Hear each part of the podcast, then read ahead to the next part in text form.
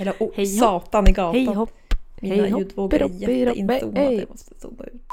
Vi sitter i varsina delar av Sverige i små stugor. Så det kan ju vara lite ostabilt just nu. Ja, tydligen så är det någon som inte har råd med korrekt uppkoppling där sitt hem. Så det blir lite så trassligt med bredbandet ibland. Ja, sitter i Jukkasjärvi. Ja, man kan ju tro det. Renarna har ju inte dragit wifi-kabeln ända hit. Så. Hallå, jag har berättat för dig vad som hände på Lollapalooza. Va? Nej.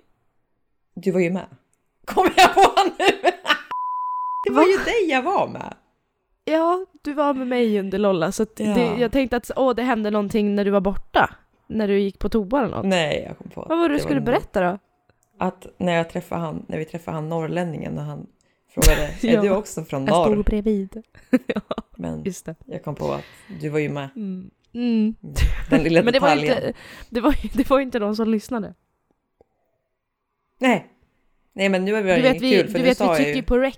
Och så vanligtvis så brukar folk ibland lyssna på det här. Ja, men det är inte så kul man säger nu när jag redan sagt det. Nej, du har ju förstört för dig själv. Ja, men nej, det var vi träffade en norrlänning och sen så sa han det på häst som vi brukar prata ibland. Och då frågade han, nej men gud, han är också från norr. Så trodde han liksom att vi var typ som grannar. Och så sa han, nej, jag älskar vara grannar av norrlänningar. Ja. Det var historien. Ja. Det är jag som är Alma. Det är jag som är Alma. Välkommen till. Ciao. Det ljuva livet.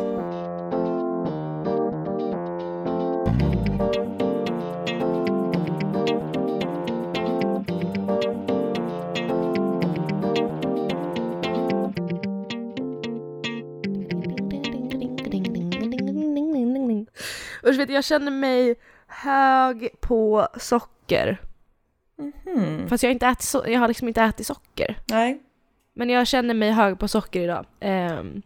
Kanske kallas också förknippas med över... Mm.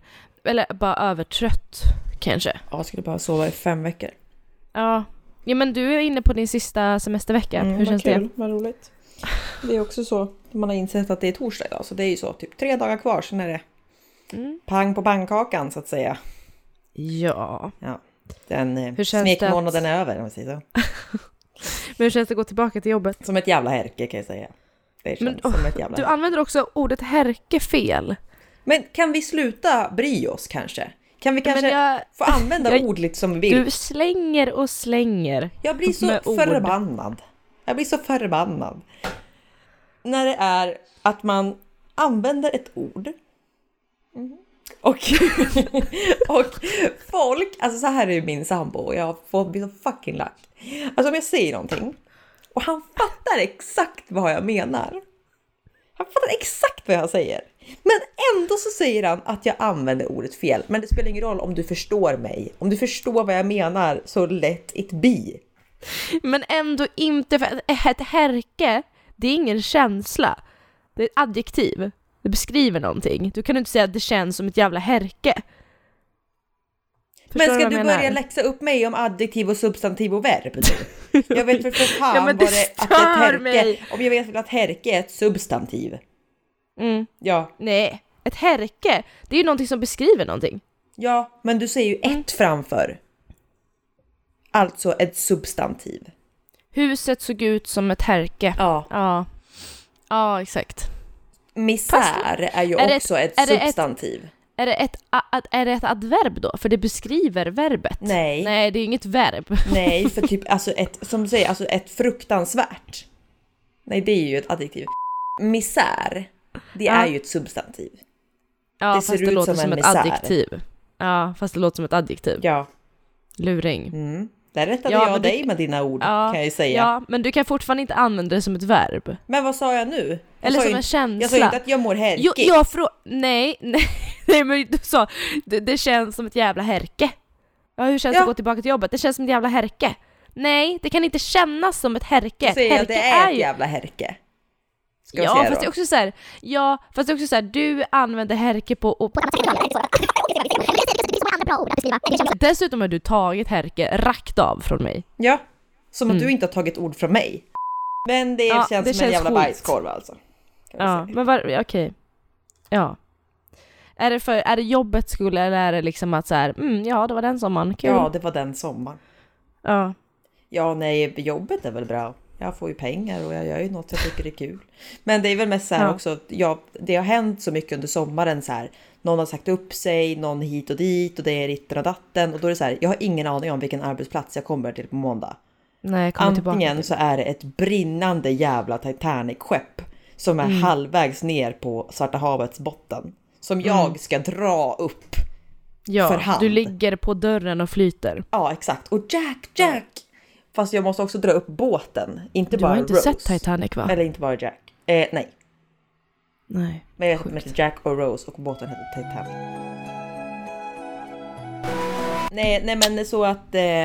vi får se. Antingen så flyter båten helt okej med några så här rispor så att jag måste komma med tejp. Mm. Du kanske behöver liksom... Eller så behöver du ösa vatten lite då och då. Alltså med en hink så.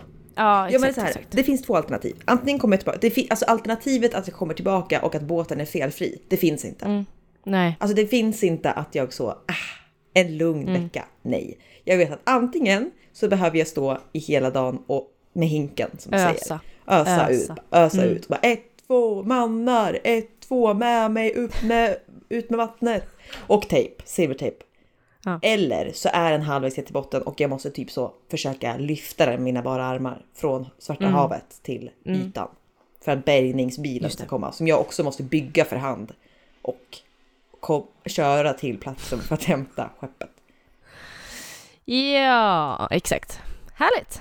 Kul. Yeah. Varför hur kommer det sig att man aldrig kan hamna på en arbetsplats som är stabil? Finns det sådana? I perioder tänker jag. Du tänker det? Ja, men mitt jobb var jättestabilt innan jag gick på semester. Okej. Och det kanske inte är så kaosigt som jag tänker. Men just när man hör att så här, någon har sagt upp sig. Alltså du vet så här, en person som är väldigt betydande. Som typ min roll berörs av den personens bortgång. Jag tänkte säga. Alltså sådana saker. Det var stabilt innan och jag hade det så perfekt. Och nu vet man att nu när man speciellt också ska hålla i kundsupport på danska. Under arbetets gång så känner man att aj, det här kan nog gå ganska dåligt. Men det tar vi. Hur bra är du på danska? Hygglig. Nej, det är norska typ. Nej, det kommer gå åt helvete. Men jag försöker inte tänka på det så att det blir nog bra. Kan inte jag få testa din danska? Ja, för er som inte förstår så är det så att våran kundsupport på jobbet behöver ju också semester. Alltså vår kundsupport är en person. Och då är det ju lilla jag och min kollega som hoppar in istället. Och den här kundsupporten råkar ju då vara för vår danska kund. Så att det blir danska som gäller. Just det. Visst berör ert företag bilar och körning? Ja. Ja. Okej, är du redo då? Hej och välkommen till... Du pratar med Alma. Den sitter fast i gröften och jag kan inte få den upp.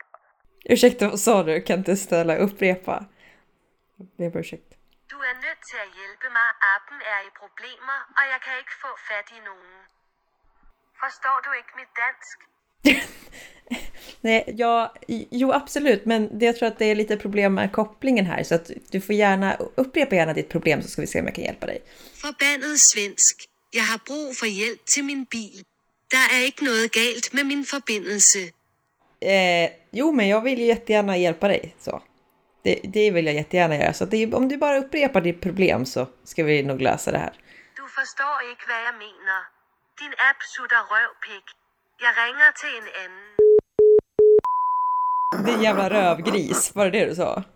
Din åsnekuk skrev jag faktiskt. Jaha, men det var nog... Det blev någon galet översättningar. Men du förstod lite i alla fall. Ja, men förstå också. Hon ville ju ha hjälp. Hennes bil hade ju fastnat i diket, fattar du väl? Hon kunde inte få tag på någon och appen hade slutat funka. Då hade jag bara sagt, då ringer du väl för fan bärgningsbilen och inte mig. Men hur ska hon veta det? Det kanske inte finns bärgningsbilar i Danmark. Det är hennes app som är anledningen till att hon kraschade. Nej men fan, problemet är ju liksom att det där, alltså Google översätt har ju ändå en ganska tydlig version av språk. Alltså så här, och så säger vi att personen också råkar vara lite full eftersom att promillehalten i Danmark typ är så här 4. Ligger alltid på över 2,0. Ja, men 2,0 är typ lagligt att köra på i Danmark. Så att så här, ja. Och sen absolut. Så är de också liksom väldigt arga och så stressade. Så då tror jag liksom nog att det blir ett litet uppdrag att lösa. Det. Men gud, upplever du danskar som arga? Upplever du dem som tyskar liksom? Lite.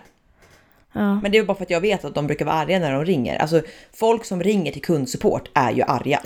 Ja, men de är ju aldrig glada. Nej, exakt. Liksom. Och det är det jag menar så här, jag menar inte... Du ringer ju inte för att jag tänkte bara, hur är det med år? Nej, exakt. Och det är också så här, jag menar inte att danskar generellt alltid är arga. Men om de ringer och vill ha hjälp med att appen går åt helvete, då är de ju fan inte glada.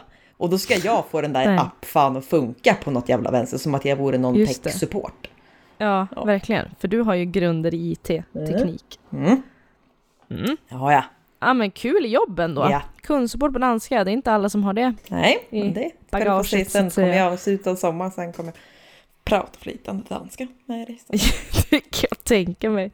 Jo, men det hade ju varit lite... Alltså jag tänker ändå så här, norska, absolut. Norsk kundsupport, det klarar man. 100%. Danska... Ja, ju, men det funkar. Men då får det vara lite långsammare. Men jag kommer nog förstå efter ett tag. Finska, alltså släng det i väggen. Kommer inte förstå ett ord. Eller nej, ja, finlandssvenska. Ja. Men jag menar, då är det inte finska heller. Nej. Isländska är ju bara så... Nej, men då är det bara ge upp. Men, isländska känns ju som större chans. Okej, nu får du ett samtal från isländska. Nej, men som större chans än finska. Jag ska säga här. Det kommer ju vara omöjligt, men man kanske kan ta ut något ord. För är inte isländska lite typ som danska blandat med finska? Det ringer, Alma, du får svara. Oj. Ja, hej och välkommen till Prata med Alma. Hallå, jag kommer i sönerstuver.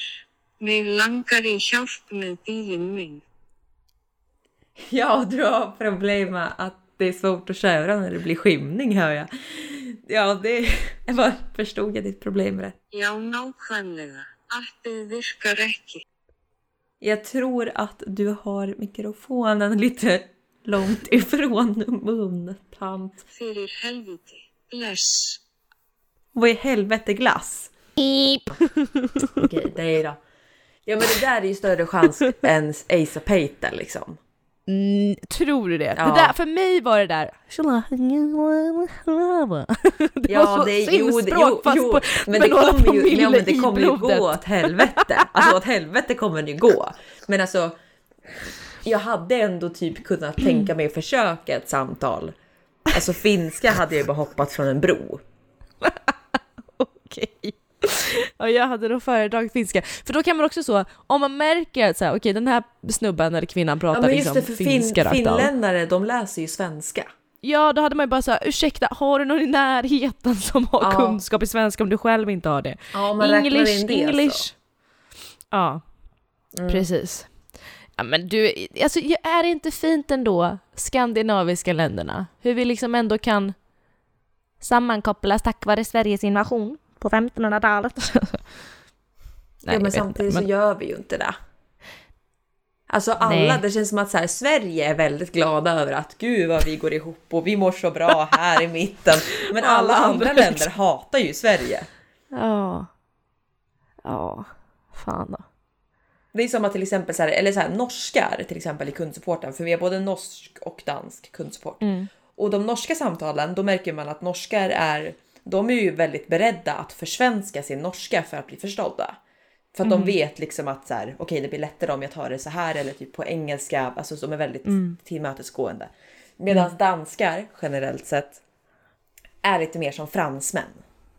Förstår. Att vi tänker fan med inte ändra språket för er skull, era jävla svenskan och tyskan och bellman. Vad fan är det? Ja. Det är liksom, förstå min danska eller inget, punkt. Ja, verkligen. Även fast det bara står på vår hemsida att vi erbjuder support på svenska och engelska, så är det liksom, jag är dansk och jag ringer. Då ska du fan förstå vad jag menar liksom. Ja, men jag tänker så med språk generellt. Jag som ändå språkvetare, skojar. Nej, men att ja, men att man är så himla självsäker i sina språk som man tycker sig kan tills att det bara gäller. Alltså jag vet ju så här, alla vet ju om det här syndromet om att i huvudet, alltså ska du till Nerje, vad heter det? Espanja, säger vi. Ja. Eller ja, Nerje. Vart som helst egentligen. Espanja. Vad heter det? Nerje? Nerje? Nej, absolut inte. Vad är Nerje? Det är väl Norge? Nej, det är väl en stad i Spanien. Nerje. Nej, det är en stad. Vad fan, det är för stad. vänta, nej, det är visst en stad. Det är absolut ingen stad. Jag bor i Nerje. Nerje. Jo, nej, vänta. Nerje. Det luktar mytoman här. nej, alltså på riktigt. Hur stavas det? Nej. Nerja. Nerja. Nerja. Nerja. Nerja. N-E-R-J-A. Jag kan inte spanska, men Nerja.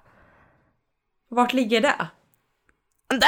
Det ligger liksom typ en timme utanför Malaga. Mellan Malaga. Jaha, och varför kunde du den stan? Det var ju bara tur för dig att det fanns något som hette det. Nej, men... Jo, du skulle lika gärna kunna säga Poco. Oj, det fanns. Snälla då, jag känner väl folk som har åkt dit. Det är fan en liten by med 10 invånare. Det lyckades så fucking år. Nej, vänta. Alltså nej, nu tror du att jag hittar på. Men nu ska vi söka på Nerje. Jag fattar att det finns, för du säger ju det. Jag fattar att det finns. Kolla här. Det är jättestort. Population 21,000 2018. Ja, vad stort. Costa del Sol. Men skitsamma. Ja. Om du ska åka utomlands så är det liksom på planet, på Arlanda, så har du ändå så här, ja men fan, min engelska är inte så jävla dålig ändå. Alltså så här. Engelska? I Spanien. Men jag pratar inte spanska. Jag menar så här, jag pratar engelska när jag är i Spanien, ja, Alma. Ja. Inte spanska. Det är fan usch. Mm. Nej, och då menar jag bara så här, alla har ju det här självförtroendet i språken, andra språken man talar, oavsett om det är engelska eller spanska eller franska eller tyska. Mm. Sen när man väl kommer dit så blir det ju alltid den här samma gamla vanliga knackliga. Och då beställer du en kock istället för en coke. Alltså, förstår du vad jag menar? Do you have some... I want a coke please, yeah. Yeah, I want some corn coal. Ja, men det jag menar så här. Självförtroendet är ju på topp tills att man ska utöva det. Och så är det ju med min norska, har jag upptäckt. Exakt. Ja, jag är ju norsk annars, till vardags. Okay. Alltså, jag kan flytande norska. Egentligen. Mm-hmm. Egentligen. Du är också narcissist. Kan hända. Tills att jag skulle leka med ett norskt barn häromdagen. Och ja, jag förstod mycket. Men jag kan inte låtsas vara norsk. Med en riktig norsk. Särskilt inte... No shit. Nej, men särskilt inte när hennes föräldrar sitter 10 meter bort och så vinkar och ler för att de tycker det är så gulligt att jag leker med deras barn. Alltså, hade det bara varit hon och jag i ett rum och att de hade lämnat henne och bara så här, kan du ta jäntan min? Då hade jag bara så här, ja, självfälle. Och sen hade vi kunnat prata norska. Men jag vill, alltså det finns inte en uns i mig som kan börja prata lite så tjecknorska när liksom mamma och pappa sitter där borta. Så, slutsats. Men det är ju sjukt generellt, alltså just det här med att det är så stelt att umgås med barn när deras föräldrar är med. Fruktansvärt. För som du säger, att så hade föräldrarna gått, då kan man ju bara testa grejer. Ungen märker ju inte att du försöker med norska eller hit. Den kommer bara köpa allt du säger. Men så står de där. Alltså, nej men då, jag kan ju inte prata med barnet om föräldrarna är med. Men så fort som föräldrarna går bort så bara, då kan man ju släppa på alla liksom spärrar och faktiskt liksom bli ett barn själv med barnet. Ja, exakt. Men det är också så här, jag tänker bara på hur bra det alltid låter i huvudet. För fan vad bra jag är på språk egentligen i mitt huvud. Ja. Sen när man öppnar käften så är det liksom något som händer, någon felkoppling. Ja. Det är någon som bara, åh jävlar, den skulle inte sitta där, så kopplar det fel och så låter det ut av bara helvete. Ja. Men det är så sjukt hur man också kan prata med så här, typ dialekter och liksom om så här brittisk engelska eller amerikansk engelska, hur man kan få till det i huvudet, skotsk, fan irländsk engelska. Det. Alltså du vet, så mycket. Ja. Men så när man väl sitter där så är det ju den liksom south balle engelskan som sitter liksom. Ja. Nej, jag vaknade en natt av att Emil låg och pratade danska i sömnen. För att han följer en dansk kriminalserie. Ja. Så att han var ju liksom mitt inne i någon så här krig. Alltså du vet att han skulle fånga liksom banditen på danska. Helt flytande. Han kan inte flytande danska. Hur kan han det i sömnen? Det måste ju vara för att man på något sätt slappnar av på ett sätt. Ja. Och därmed... då sitter alla de här kopplingarna. Det går inte att felkoppla för de sitter och den som har satt dem där har gått, men han har gått och lagt sig. Ja, och det är det undermedvetna som pratar. Vad sa du? Det är det undermedvetna som pratar. Och det hör vi ju hela tiden att vi kan. Mm. På tal om saker att göra i sömnen. Ja. Så måste jag bara säga en jättekonstig grej som har hänt de 3 senaste nätterna. Okej. Okay. Alltså det är extremt konstigt. Jag har ingen förklaring. Inte Ebert heller. Och det är... börjar nästan bli lite obehagligt. Nej, okej. Okay, inlevelse. Mycket inlevelse. Okej. Så här. Det började alltså för 3 nätter sedan. Mm. Så vaknar Emil av att han får en pick i pannan. Ja, alltså de petar honom. Ja, de petar honom hårt. Ja. Mitt i pannan med nagel. Ja. Och då vaknar ju jag av att han skriker. Att han typ så här, aj, vad fan gör du? Och då vaknar jag av att jag har min pickhand i på hans huvud. Jag vaknar i en position av att jag har mitt finger utfällt på hans panna. Och alltså så här i luften. Och han frågar mig, vad i helvete håller du på med? Och jag blir så irriterad. Jag bara, vad? Alltså för att jag sover ju. Så jag bara, vad? Lägg av typ. Och vänder mig om. Men så ändå får jag inte ihop varför har jag mitt pekfinger i hans panna.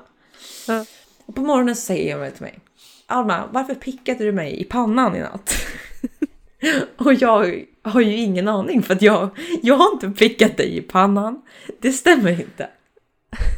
Natt nummer 2 kommer. Mm. Och jag vaknar återigen mitt i natten. Typ klockan så 2 på natten av att Emil säger aj! Och jag vaknar av att jag pickar honom i pannan. Alltså, jag ligger på rygg. Så här, det konstiga med mig är att jag sover alltid på rygg med mina händer ovanför huvudet. Du vet ju, Johanna. Så att jag sover liksom händerna rakt upp. Ja. Och härifrån då, tänker att jag ligger på rygg med händerna så här. Så vaknar jag alltså av att min ena arm har förflyttats till Emils panna ovanför huvudet, till någon sån här krok. Och sen bara så här i hans panna. Och han börjar bråla om att aj, det är jätteont. För han bara så, aj, det är jätteont, och i ditt nagel typ så här. Och jag bara, men vad är det? Jag blir så irriterad för att jag sover. Men ännu sjukare, så här händer alltså 2 nätter i rad. Och igår så sa vi båda två bara, vad fan är det som händer? Varför pickar jag dig i pannan i sömnen 2 nätter i rad? Men i natt alltså natt nummer 3. Ja. Så vaknar Emil bara från ingenstans. Okej. Okay. Med en känsla av att någon är på väg att picka honom i pannan. Varför han ser en syn av min hand som har laddat sig över hans panna. Men som inte har pickat än. Så han bara känner på sig att det är något lurt på gång. Så det här känns lurt. Och han ser liksom bara att det är någon som håller på och laddar en pick ovanför hans huvud. Och då vaknar jag av, Alma, vad i helvete håller du på med? Och då ser jag ju liksom att jag själv är i en position där jag har laddat för en pick. Och jag vet inte varför. Men vad? Alltså det här är jättekonstigt. Det är så jävla märkligt. För hur kan jag också inte ha typ råkat picka i hans öga? Ja men... va? Hur kan jag omedvetet träffa mitt i hans panna varje gång? Och varför gör jag det? För jag drömmer ju ingenting vad jag kommer ihåg. Nej, men det är så här, absolut en gång. Ja, det hände. Ja, det var lite kul. Du hamnade i någon lustig position och helt plötsligt var fingret där. Men 3 nätter i rad. Alltså det är som att ett litet spöke, Laban, har smugit fram, tagit din arm och flyttat den och bara så här gjort sig redo. För att och sen så här, har den lagt den i en position som vilar typ. Så du bara väntar på att så här, rycka till. Och picka honom i huvudet. Ja, det är så konstigt. Och jag är typ taggad på att natten ska komma. För jag vill säga, kommer jag picka honom i huvudet en 4:e natt? Det... Fy fan vad lustigt. Alltså jag måste ju börja spela in nätterna igen. Ja, som jag gjorde förut. Ja, så att vi hör det här hur Emil vaknar och säger... Men, Alma, du måste göra det. Och bara för det så kommer det väl inte hända någonting. För det är helt sjukt. Mm. Ja, för det är, så, men... det är skillnad om vi har vaknat 3 gånger i rad av att jag typ slår honom. För det kan ju vara så här, du vet, man vänder sig om och råkar slå till någon. Men det är så specifikt att jag pickar. Det är inte bara att jag petar, jag pickar. Och det är precis på samma ställe. Är det liksom mellan ögonbrynen lite högre upp? Alltså precis mitt i pannan. Ja. Och med nageln så att han tycker att det gör ont. För att det är hårt. Ja. Han kommer och sa 3R. Du håller på och liksom ristar in någonting med nageln. Ja, och det var det jag sa. Du vet så här, när man typ var uppe lite för sent när man var liten. Och typ råkade kolla på så Discovery Channel. Ja.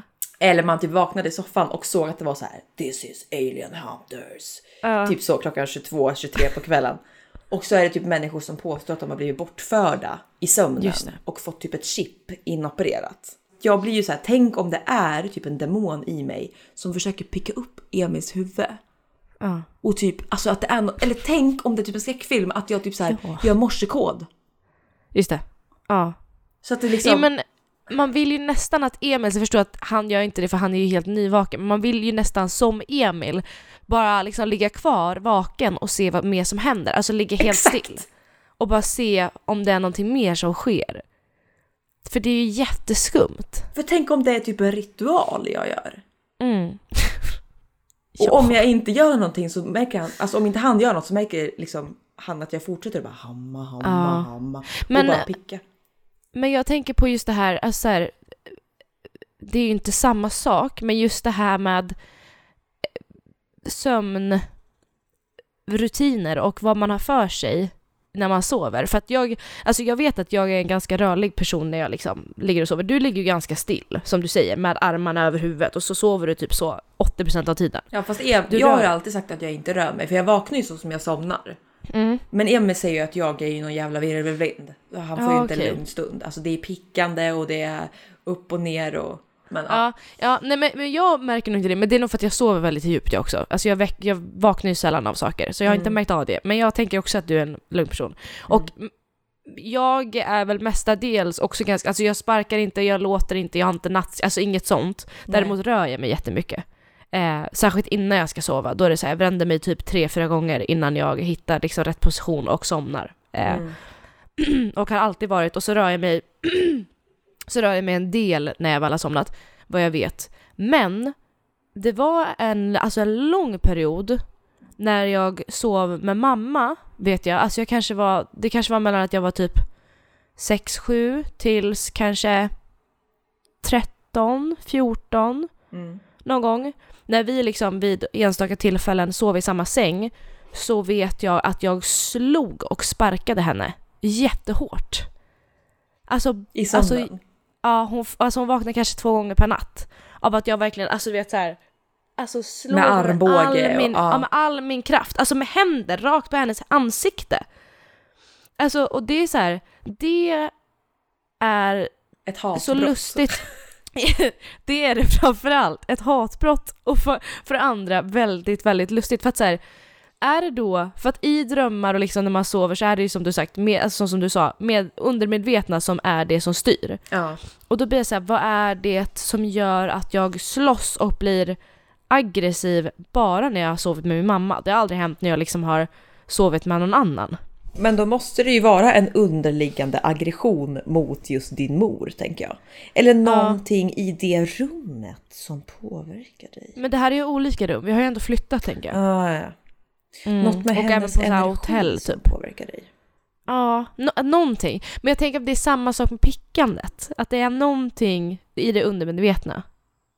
Ja. Som är att min hand egentligen identifierar sig som hackspett. Eller, ja exakt, en liten höna. Ja.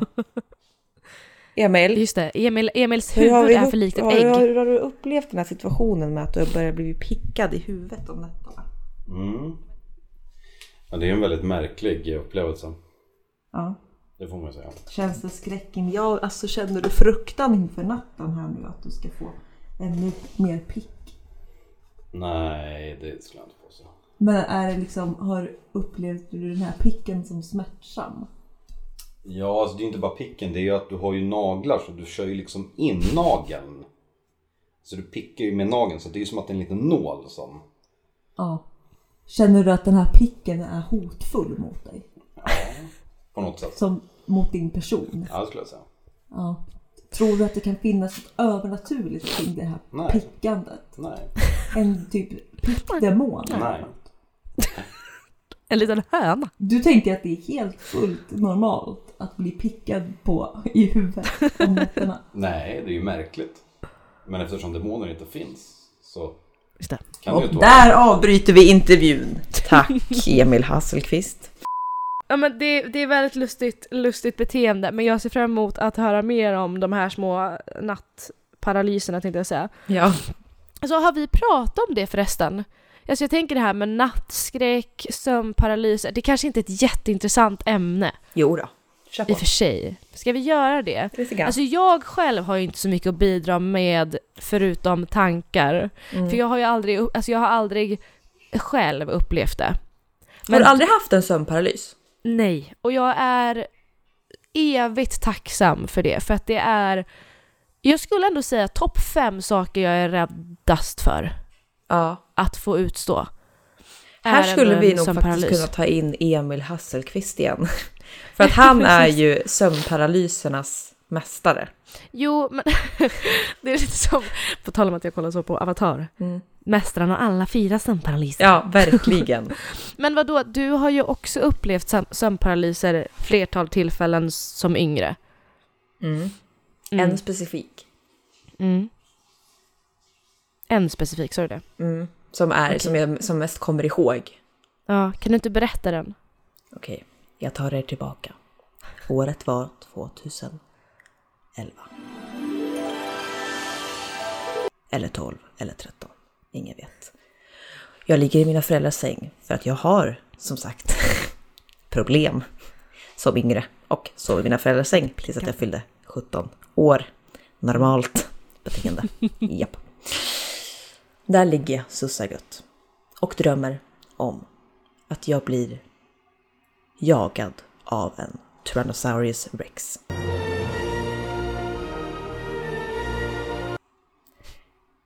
Extremt stor, extremt snabb.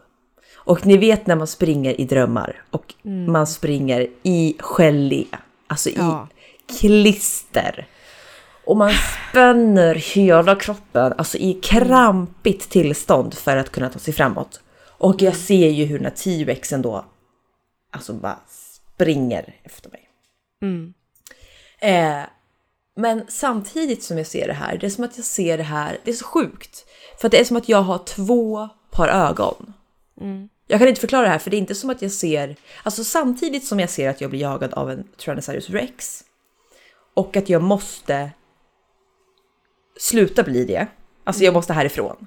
Mm. Samtidigt så förstår jag att det här är en dröm och jag måste vakna för att komma ifrån den. Mm. Men jag förstår det inte tillräckligt mycket för att veta så här, okej, det är en dröm. Bryr dig inte om den. Nej. Utan det är fortfarande så här, min kropp, jag är fortfarande rädd för mitt liv. Jag är inte rädd för att dö, för jag vet att jag kan inte dö för att det är en dröm. Men jag vet att jag är så pass rädd och den rädslan går inte bort. Jag måste få någon att väcka mig. Mm. Och det är så sjukt för att jag, samtidigt som jag ser mig själv uppifrån, ligga där och tänka att jag måste få någon att väcka mig för att komma ifrån den här hemska drömmen, så ser jag ju fortfarande dinosaurien som jagar mig. Men jag ser inte i transparens och jag ser inte bilderna bredvid varandra, utan det är bara, jag bara existerar i två verkligheter samtidigt. Så sjukt. Alltså, vilket jag typ inte kan, jag vet verkligen inte hur, men det är väl som att bilderna, alltså det klipps mellan, jag vet inte, jag ser mig själv och jag ser dinosaurien. Samtidigt som, ja, men det går ju inte att förklara, för att jag vet ju att det är en dröm, men jag är fortfarande livrädd för den här dinosaurien. Jag måste härifrån. Och då vet jag att jag bara så här, för jag ser ju mig själv och jag ser ju att mamma ligger bredvid mig. Jag vet att hon ligger där och jag inser att jag måste få henne att väcka mig. Så att jag börjar ju med att försöka skrika åt henne att väcka mig. Men jag får ju inte ut något ljud då, obviously. Så att jag ligger ju och i kramp, liksom. Alltså låter ju som att jag försöker få ur all min kraft. Och jag ligger ju och krampar i att jag försöker röra mina armar, men min kropp är helt... Jag kan inte röra mig. Jag tror att jag lyckades få så här, att jag känner att jag kan röra typ ett finger. Men resten av kroppen är liksom helt låst. Och jag ligger ju och bara svettas och bara... så här. Och så till slut så vaknar mamma av att jag ligger och gör de här ljuden. Så att de är ju inte inbildning, utan jag gjorde ju faktiskt de här ljuden. Så hon vaknar av att jag ligger... typ. Och då så ruskar ju hon och bara Alma, typ så här, för att hon såg att jag kämpade för mitt liv i någon typ av spasmig attack. Och då så bara puff, dinosaurien borta. Jag lever igen. Så det var den historien. Det har bara hänt en gång. En gång som det var så pass länge i alla fall, och så pass tydligt att så här, att mitt medvetande och jag kunde inte röra mig och hela den biten. Sen så har jag ju haft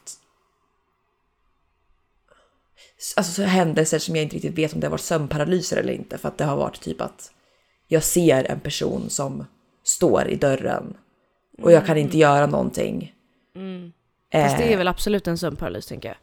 Jo, men typ så här, en gång när jag var yngre så var jag ju 110% säker på att jag såg min farfar.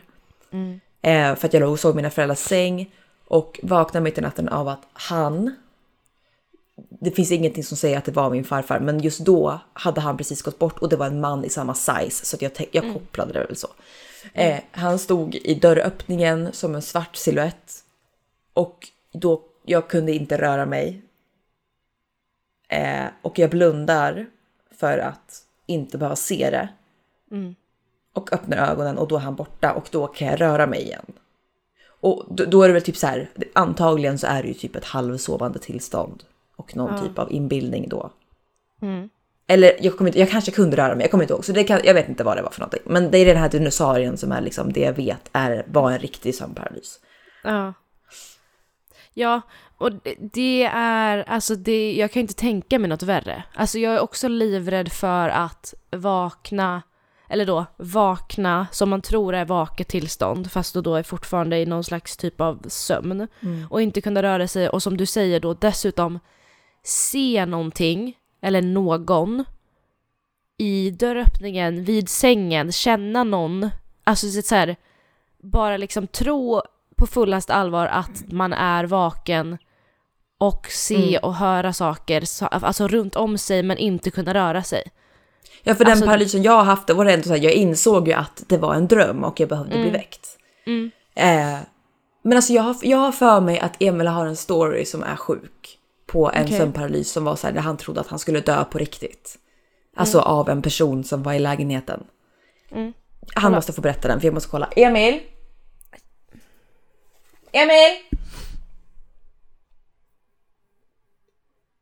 Oj, så är han ute med regnjacka på balkongen. Kan du komma och berätta om din sömnparalys? Vad gör du? Okej. Ja. Men om du vill sen kan du komma in och berätta det. Det är inte så intressant. Jo, det var inte att du trodde att det var någon som i lägenheten. Och sen satt du uppe hela natten och kunde inte sova för att du var helt säker på att någon var i lägenheten.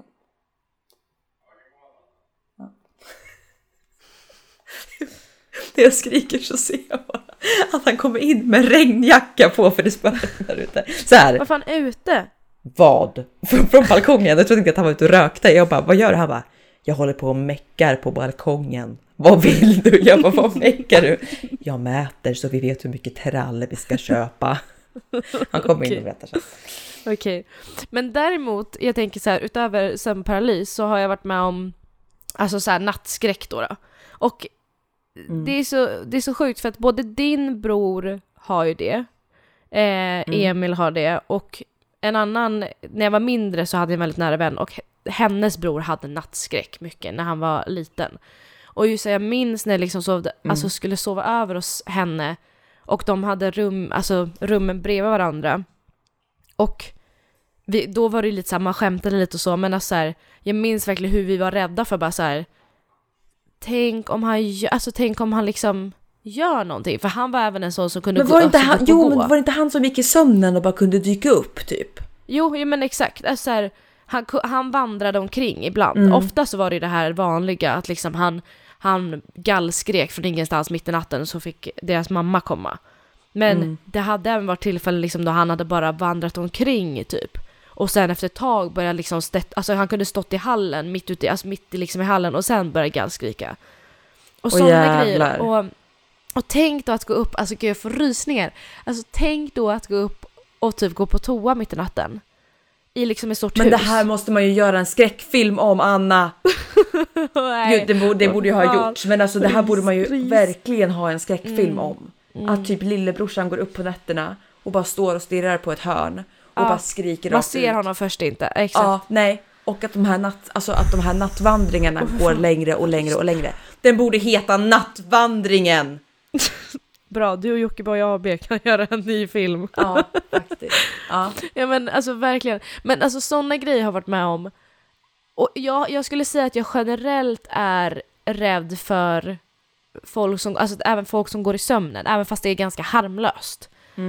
Men liksom, för just en händelse specifik som satte liksom trauma ska jag ju inte säga, det är inte så men en händelse som satte liksom grunden för den här rädslan var när jag var typ 8-9 så var jag äldre, 10-12 kanske, och jag också var över hos min dåvarande bästis Sara och de bodde i ett jättestort gammalt hus med kanske alltså, vad kan det ha varit, 8 rum 10 rum.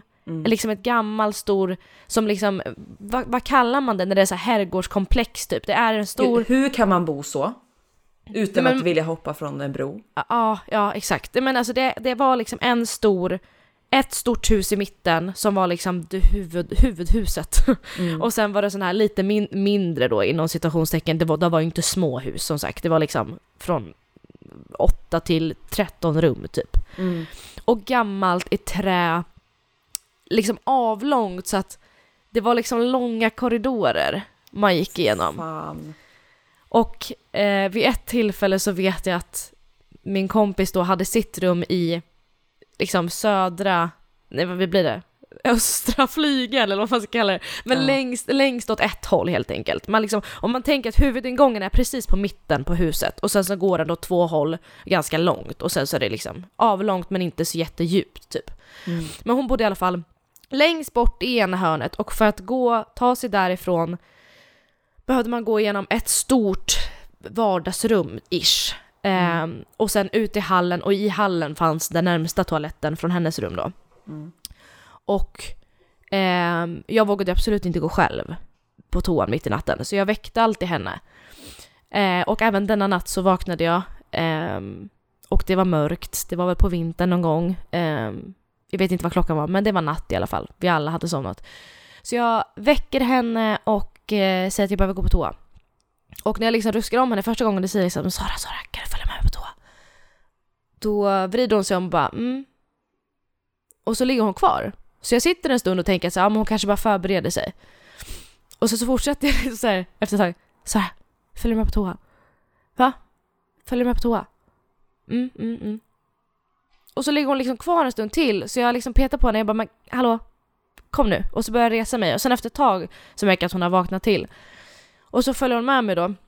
Och så börjar vi gå och vi får använda ficklampor. För att hon hade liksom... Fy helvetes jävla... Vem fan har inte monterat upp belysning Nej, men alltså tänk verkligen så här. Det var det på den tiden man inte heller hade mobiltelefoner. Annars hade man kanske tagit mobiltelefonerna och sen tänt. Alltså, ja. Men här var det verkligen så här. Vi ville inte väcka någon i huset. Och de hade ganska mycket hundar. Vi ville liksom inte tända överallt och skapa...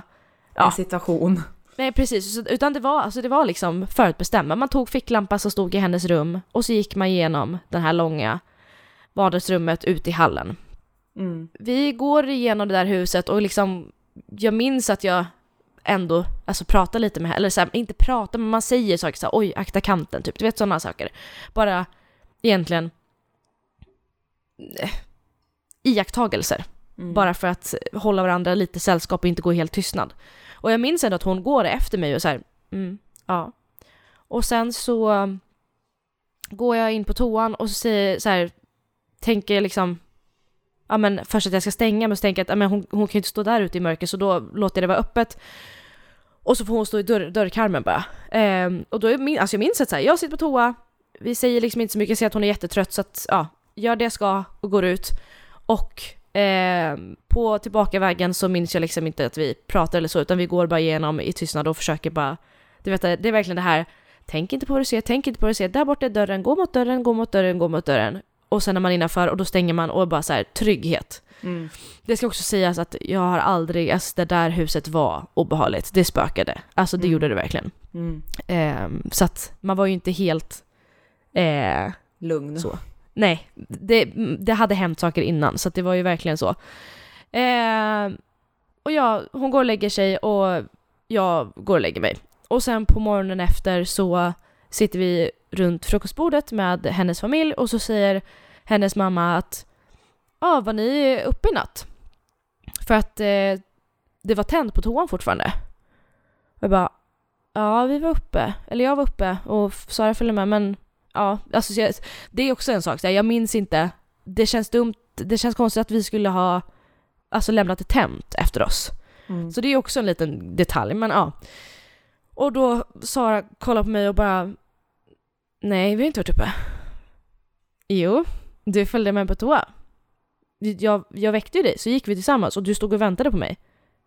Nej, vi har inte gått upp i natt. Då hade jag ju märkt det. Du bara, men då, du har säkert bara, du kanske bara var lite trött. Alltså, kommer du inte, alltså du gick, det var ju ändå så här, vadå? Vad kan det ha tagit? 3 minuter? 5 minuter? Ja. Men hon är bara så här, hon var verkligen stensäker på, hon bara, nej, jag har inte gått upp i natt. Jag vaknar i så fall. Alltså så här, har någon väckt mig, då vaknar jag. Och det var också så här, att bara inse då att så här, du har gått på toaletten med ett tomt skal som inte ens har sett dig. Alltså, nej. Alltså jag hade lika gärna kunnat gått själv.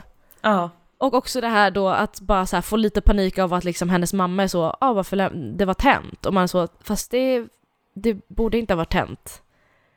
Bara allting bara blev så här, har jag drömt det här eller gick jag själv? Alltså vet man, börjar ifrågasätta allt runt om sig. Ja. Och bara så här, helt plötsligt så ser man den här människan med andra ögon, som du säger, ett tomt skal som bara har stått där och stirrat på när jag gått på toa. Det känns också väldigt lustigt. Men lite som vikarien. Exakt. Ja. Fan. Ja, exakt. Ja. För er som inte har läst den. Men alltså fan. Just bara så här, att som du säger, att man får en helt annan syn på en person när man ser den personen i ett sånt tillstånd och typ inser att du är inte bara du.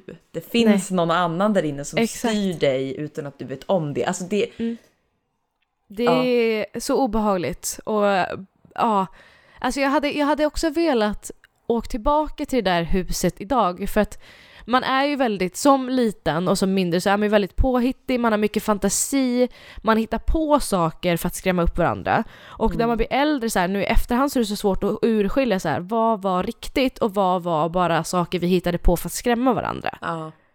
För att det var liksom, det var mycket som hände och det var en energi kring det, även fast jag alltså då inte förstod vikten av hur det känns i kroppen eller så här, hur det kan kännas med någon närvarande, det förstod inte, i alla fall inte jag när jag var 10.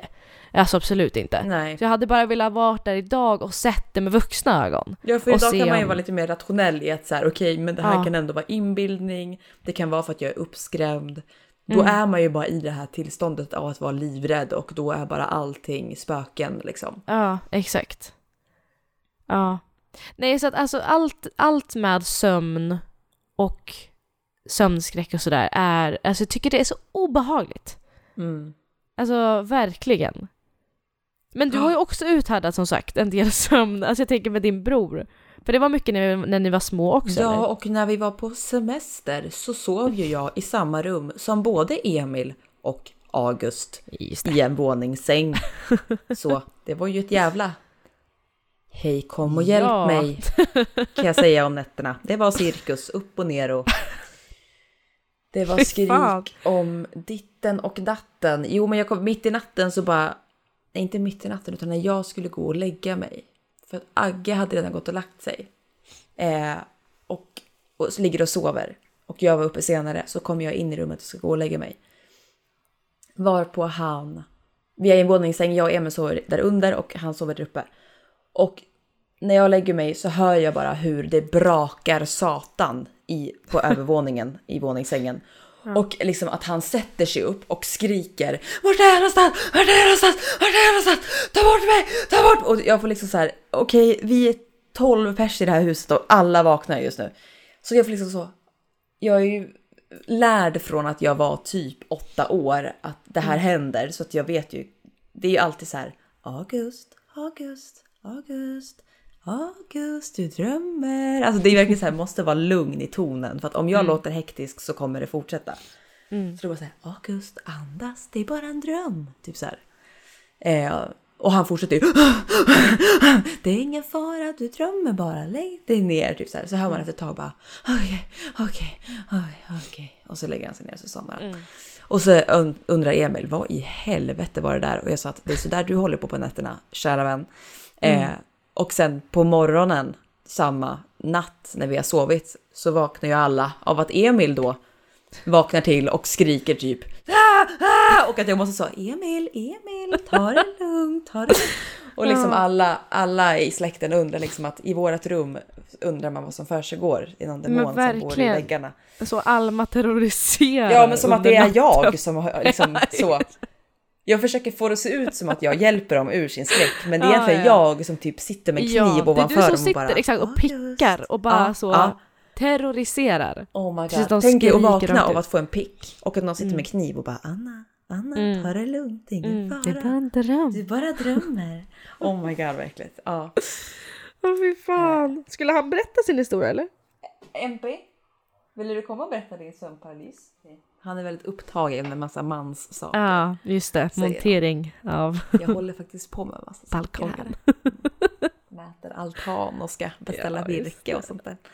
Manligt som man gör. Kanske köpa lite skruv. Ja. Mm. Nej, men vi får helt enkelt hålla på den historien tills senare tillfälle. Så att keeping up with the sömnparalyser, så att säga. Ja, snälla rara. Jag vet att en natt som var väldigt märklig med min lillebror var att han skrek om att det var en massa paprikor överallt. Att han bara såhär: bort bara paprikor! Och bara skrek att de här paprikorna var typ så alltså onda paprikor typ. Det var väldigt märkligt. Och sen så vet jag en gång ganska nyligen att Emil, han pratade väldigt mycket i sömnen. Och att han pratade om: nej!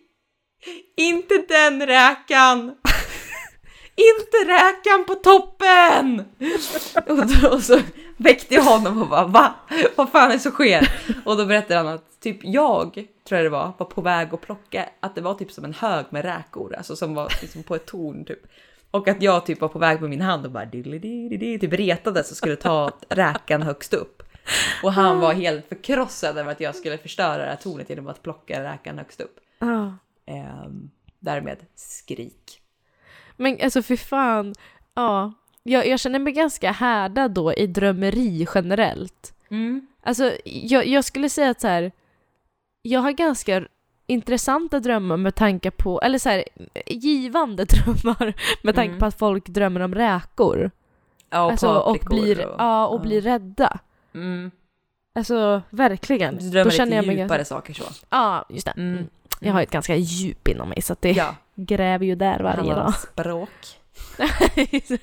Nej, men alltså, det är ändå så här, jag drömmer, eller alla drömmer ju, men jag kommer ihåg drömmar varje natt och det är minst 3-4 stycken. Det borde ju slå det. Du borde ju varje morgon när du vaknar skriva ner de här drömmarna. Och jag typ brukar skriva ner. Publicera en drömbok. Blogg. Ja. Mm. Ja, men typ en blogg och varje morgon bara, i nattens händelser. Ja, och sen precis. Är det bara massa crap. Jag brukar skriva ner de som är liksom... Alltså undrar, nu är det inte kul, men jag måste bara kolla om det... För att man glömmer ju bort 3 sekunder efter man har... Ja, så det är därför man ska skriva ner. Men jag bara vet att det var någonting sist. Ja, alltså det... Ja, gud, alltså... Jag som sa för 2 sekunder sedan, jag har ganska intellektuella drömmar. Sista drömmen jag skrev ner var en mardröm. För typ kanske 2-3 veckor sedan. Jag drömde att jag i större delen av drömmen var en krabba. Ja, vad bra. Alltså, det var så obehagligt. Jag var med liksom i en svensk version av Squid Game. Och det låter, alltså du vet så här, när man ska berätta dem och återberätta dem, det låter ju bara komiskt, ironiskt, kul. Vad roligt, High Chaparral, gratis. Inget inträde. Men det är känslan som liksom aldrig går att förmedla. Hur men vi alla vet ju den här obehagskänslan som kan vara i drömmar av att någonting stämmer inte. Nej, precis. Och det är så här, jag minns att i den här drömmen innan jag blev krabba. Okej. Så... Alltså och grejen också, du vet den här känslan av att man redan i början av drömmen så tänker man direkt, jaha, den här drömmen igen. Ja, den har jag ju drömt förut. Mm. Och sen med lite eftertanke när man väl har vaknat då så inser man att du har inte drömt den här drömmen förut. Du kanske har, alltså delar av vissa händelser kanske har hänt tidigare för att så här, saker återupprepas ju givetvis i det omedvetna också. Mm. Men du har inte drömt den här drömmen tidigare. Men i drömmen så är det så tydligt att så här, ja, då kör vi samma sak, alltså push play, alltså okej. Och det var verkligen känslan när jag steg in i det här rummet då. För då klev jag in i ett stort föreläsningssalsrum med såna här läktare, du vet. Mm. Och bara, fuck. Jag vet exakt vad det här är för dröm och nu ska jag behöva ta mig igenom den här. Så det är som du säger, man är medveten om att det är en dröm, men ändå inte. För allting är verkligt. Mm. Och då liksom börjar det då med att jag vet att så här, vi alla som går in i det här rummet, föreläsningssalen, ska sätta oss och då börjar spelet. Och spelet var egentligen att vi ska köra sänka skepp, heter det. Ja, just det. Det har jag aldrig spelat, men det fanns inte på ett Alfons Åberg-spel jag hade. Ja, det fanns gjorde man mycket... det? Ja, exakt. Men jag vet typ hur man gör, men ändå inte. Men man vet vad det är. Och det vill jag göra. Ja, vi borde fanns testa det. Ja. Men det börjar i alla fall med att vi ska spela sänka skepp. Och jag vet ju då att så här, ja, den som förlorar liksom, för vi var kanske 30 pers där inne. Mm. Och jag vet att så här, en efter en som förlorar kommer att tas utifrån den här lokalen och jag vet att de kommer dö. Alltså Squid Game verkligen. Så jag sitter där och vet det och försöker typ skydda alla jag ser att jag känner och utan att avslöja att jag vet, för då vet jag att då kommer de ta mig också och då kommer jag dö. Mm. Så vi spelar och till slut så typ förlorar jag, men istället så jag sitter kvar och då kommer det en sån här obehaglig människa i typ mask och grejer och diskret sticker han i liksom en nål i mig. Mm-hmm. Men jag typ lyckas ändå vrida mig ur den snabbt och istället så svimmar jag och lägger mig på marken och rullar ner för den här läktaren. Mm-hmm. Och hamnar längst ner framför hon ledaren som håller hela spelet. Och känner då hur jag får in en spruta i min mun. Alltså inte liksom att de sticker i den utan de försöker få i den mellan mina läppar. Och känner då hur jag får i en vätska i min mun och hur jag långsamt somnar. Mm. I en dröm. Alltså vet du, det är så obehagligt bara. Ja. Och sen vaknar jag upp helt förlamad som en liten grönsak i en rullstol. Och framför mig ser jag ett akvarie. Och där... Så bredvid mig står en klasskompis och en annan kvinna frågar henne vilken av dem ska hon bli? Och min klasskompis pekar på krabban. Och sen så blir jag en krabba. Och sen så bara fortsätter det här spelet. Oh my god, jag trodde du var en krabba hela tiden. Nej, jag var människa. Det här var innan en krabba. Oh my god. Ja, det är inget kul att lyssna på drömmar, men det är bara det här jag menar, alltså, det låter så, haha, jag blev en krabba, men alltså det var hemskt. Hemskt, hemskt, hemskt. Och jag visste att så här, fan, det här jävla spelet, jag har gjort det här tidigare en gång. Nu ska jag behöva göra det här en hel natt. Mm. Men har du drömt det tidigare? För nu känner jag mig väldigt mycket i den delen av drömmen att just få i sprutor i sig. Mm. Jag har ju insett att jag har en extrem skräck för att bli knivhuggen eller stucken med typ kanyler. Mm. Och drömmer väldigt ofta mardrömmar om typ att jag är på en stor fest och att en man kommer fram och diskret typ kör in en kanyl i mitt lår. Ja. Och att jag typ knappt känner det. Alltså jag känner typ inte kanylen för att jag är typ redan alltså, onykter. Mm. Men jag ser den och bara så här, helvetes jävla skit. Nu om 3 sekunder så kommer jag inte kunna röra min kropp. Och då blir jag typ paralyserad. Och gör allt jag kan för att få folk runt omkring mig att förstå att jag har precis blivit drogad. Och den här mannen kommer att göra någonting med mig om inte ni ser mig just nu när jag står här och försöker få kontakt. Det är en återkommande dröm. Eller att jag typ är någonstans och någon försöker knivhugga mig. Och jag försöker att slita mig och inte bli träffad. Ja, men gud vad intressant. Jag tror att det här är i grunden samma rädsla som vi har. Men att den yttrar sig i olika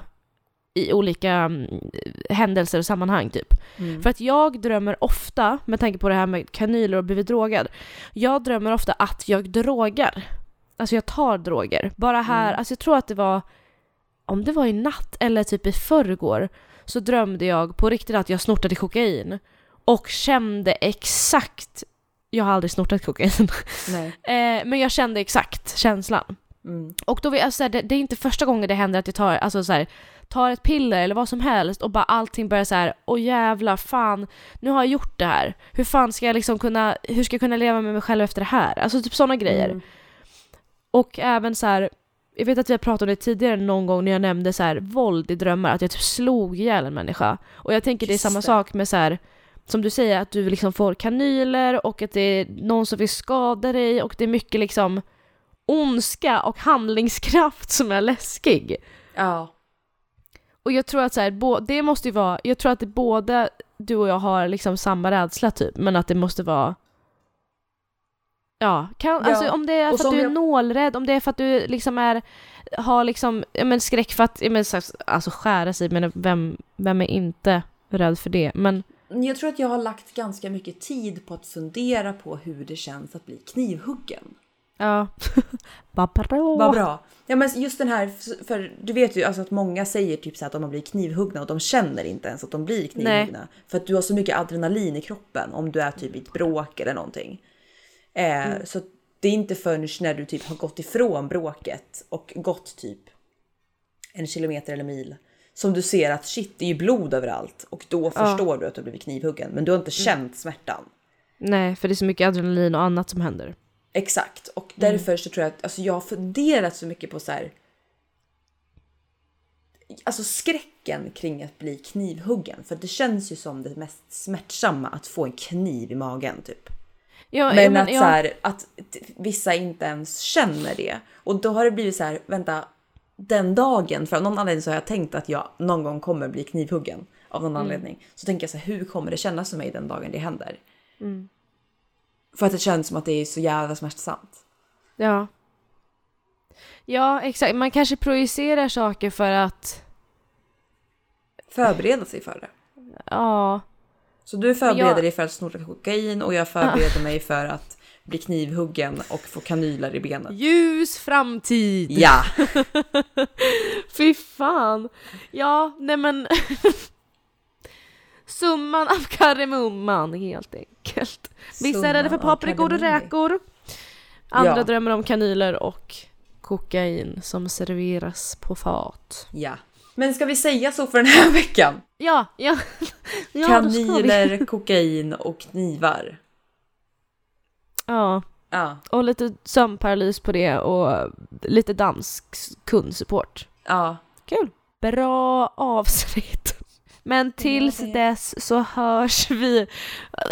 Jag känner mig konfunderad efter det här avsnittet. Ja, jag med, för det är inte en enda röd tråd kan jag ju säga. Jo, fast vet du vad? Där har du fel. För att om du tänker efter.